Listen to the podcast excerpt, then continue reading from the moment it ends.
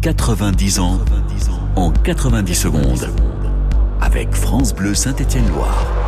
Alors que la suprématie de l'AS Saint-Etienne sur le football français s'étiole doucement mais sûrement, Nantes, Monaco et Strasbourg sont les derniers champions de France en titre, les Verts parviennent à s'attacher les services de Michel Platini en 1979. À 24 ans, le jeune international quitte l'AS Lancy-Lorraine, son club formateur, avec qui il a notamment été champion de France de deuxième division, et découvre l'exigence du haut niveau, athlétique notamment. Michel Platini va rester trois saisons dans ce club à qui il va offrir son dixième et à ce jour ultime titre de champion de France en 1981, celui qui permet à la SS d'avoir une étoile sur son maillot et le seul remporté par ce joueur d'exception qui par la suite va décrocher trois ballons d'or, un championnat d'Europe et une Coupe d'Europe des clubs champions, excusez du peu.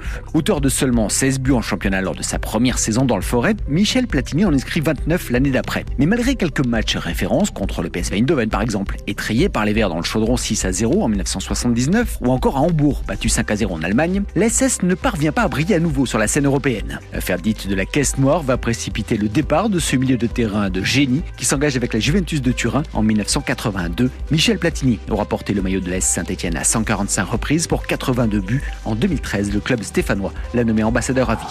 90 ans en 90 secondes. À retrouver sur FranceBleu.fr.